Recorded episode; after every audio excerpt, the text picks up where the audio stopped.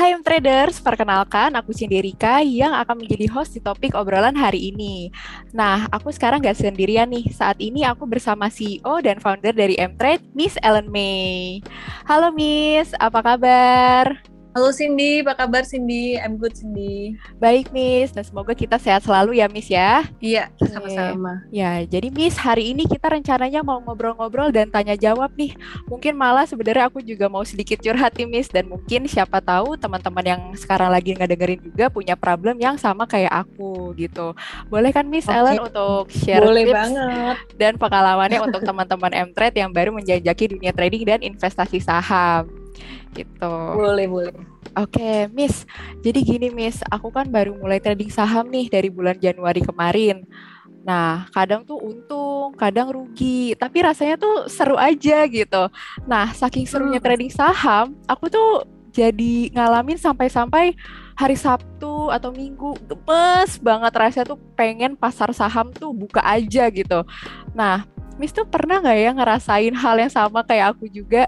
Hmm, pernah banget dong, dulu banget tuh pas aku di tahun-tahun awal aku trading gitu ya. Dulu di dua ribu tujuh dua ribu delapan gitu. Apalagi kalau marketnya udah uh, abis naik, turun, naik lagi, itu rasanya gemes banget antara fear and greed, serakah, takut. Terus rasanya kayak kalau rugi pengen duitnya cepat balik, kalau untung pengen makin untung. Jadi kayak pengen marketnya buka terus. Dan kebetulan waktu itu saya juga pelampiasannya jadinya kalau Sabtu Minggu tuh trading forex. Padahal sebenarnya waktu itu nggak ada yang benar-benar bagus gitu loh, tapi kayak maksain aja trading, jadi addiction gitu. Malah jadi jam, oh sama aku juga malah jadi maksain gitu ya. Nah itu kira-kira apa sih Miss yang nyebabin rasa candu jadi pengen trading mulu? Iya, jadi trading addiction itu karena pasar saham itu kan uh, naik turun, kita mengalami untung, kita mengalami kerugian, dan juga hormon-hormon yang ada di dalam otak kita, dalam tubuh kita itu ngerespon. Jadi ketika kita dapat keuntungan yang besar, itu kita seneng banget, itu hormon dopamin kita yang respon gitu. Sedangkan ketika kita rugi, kita habis cut loss atau floating loss, ketakutan, itu hormon adrenalin kita yang meningkat gitu. Nah jadi ketika hormon-hormon ini uh, dia naik, maka yang terjadi adalah uh, otak kita mengambil keputusan itu bukan berdasarkan akal sehat atau bukan berdasarkan otak neokorteks, tapi pengambilan keputusannya terjadi di otak mamal ya. Jadi uh, dikendalikan oleh hormon-hormon itu tadi, maka dari itu uh, jadi nggak objektif gitu. Jadi kalau misalkan nih hormon dopaminnya yang nambah terus karena cuan-cuan untung-untung terus, itu kan orang jadi semangat banget pengen pengen semakin untung lagi. Dari situlah awal mula dari timbulnya rasa serakah atau greedy gitu. Jadi pengen nambah modal terus, terus udah sampai di atas rugi nih, modalnya semakin gede terus turun, nah makin rugi terus. E, di situ adrenalinnya keluar, jadi pengambilan keputusannya berdasarkan fear, pengen balas dendam, pengen supaya kerugiannya cepat kembali. Apalagi kalau misalkan abis cut loss nih ya, misalkan di kripto atau di saham abis cut loss gede gitu, eh ternyata abis itu saham atau kriptonya naik kenceng, nah itu yang paling kesel banget tuh, itu yang bikin uh, hormon-hormon adrenalin dan segala macam tadi itu semakin meningkat. Plus ditambah lagi kalau kita ada banyak bergaul dengan komunitas atau banyak teman-teman trading kita yang mungkin ngatain, waduh harusnya kemarin kamu jangan jual dulu, uh, ini naik tuh kan, dibilangin nggak percaya dan seterusnya. Itu akan bikin uh, kita makin emosional, makin makin ngambil keputusan tuh makin nggak objektif gitu, dan jadi kepengen terus, pengen terus balikin duit, ah aku pengen lagi, pengen lagi kayak gitu. Nah itu yang bikin addiction sebenarnya. Oh jadi uh, karena misalnya karena untung terus untung terus jadinya uh, malah uh, addicted gitu ya Miss ya. Rugi juga sama. Uh, kan pe- rasanya Cindy kalau rugi rasanya pengen ini ya, duitnya kan cepat balik kan ya, pengen yeah, jadi kayak balas. Yeah, jadi pas bener. Caranya gimana nih pengen duitnya cepat balik dengan cara masukin duit sebanyak-banyaknya. Nah padahal bukan kayak gitu. Kalau misalkan uh, lagi gak ada peluang malah makin rugi tuh. Iya sih benar Miss, benar banget, benar banget. Nah terus gimana nih Miss caranya lepas dari addiction ini nih, terus gimana caranya biar tradingku tuh bisa cuan juga gitu? Hmm, mungkin sebelum kita ngomong tentang gimana caranya lepas lepas, kita perlu tahu dulu dampaknya gitu. Karena kalau nggak tahu dampaknya, kayaknya orang nggak nggak terlalu peduli gitu. Ngapain sih uh, peduliin addiction trading ini? Nah, kalau misalkan kita addiction di dalam trading, itu pengambilan keputusan jadi nggak objektif. Nah, kalau pengambilan keputusan jadi nggak objektif, biasanya segala-segala juga dihajar, beli apa, jual apa tuh dihajar dan makin rugi gitu.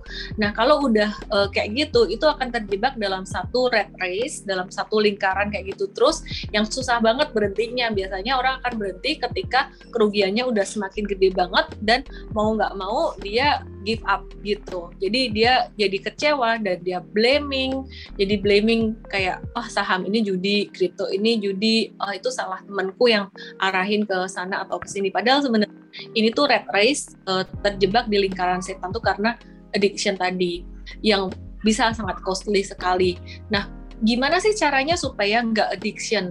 Caranya supaya nggak addiction sebenarnya adalah dengan uh, kita memiliki satu awareness dari awal. Awareness itu, apa yang dimaksud awareness? Uh, mindset kita, kesadaran kita bahwa saham ataupun kripto ini, ini merupakan instrumen investasi yang sifatnya bisa membantu uang kita bertumbuh, itu aja. Dan bukan sebagai meja meja gambling, meja roulette, atau meja judi yang bisa mendatangkan jackpot dalam sehari atau dua hari. Yang menarik adalah kadang-kadang ada saham yang suka auto reject atas, naik-naik terus. Kriptonya kalau pas mau naik, naik terus juga. Sehingga banyak orang yang berpikir, aduh, tahu gitu kemarin aku masukin duit sebanyak ini gitu, dan itu manusiawi. Saya ngalamin juga gitu, e, ketika satu saham naik kenceng ya, e, di bulan Agustus nih saham B B B banyak-banyak sekali rally, kita merasa kayak, aduh kemarin tahu gitu aku masuknya harusnya dua kali atau tiga kalinya ini, aduh harusnya aku jualin semua saham yang lain, aku beliin saham ini gitu. Jadi yang paling penting disadari adalah awareness bahwa meskipun pasar saham dan kripto bisa memberikan keuntungan besar, tapi kita juga harus sadar bahwa ada risiko yang besar di balik semuanya itu yang harus diantisipasi.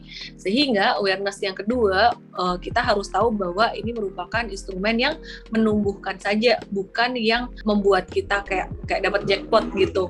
Nah, kemudian yang ketiga supaya kita bisa berhenti atau mengatasi addiction ini adalah mau nggak mau ya berhenti atau ngurangin lihat monitor, ngurangin lihat layar, kalau perlu kurangin modal. Nah, kalau udah kurangin modal, uh, ya jangan terlalu sering liatin liatin layar lagi gitu.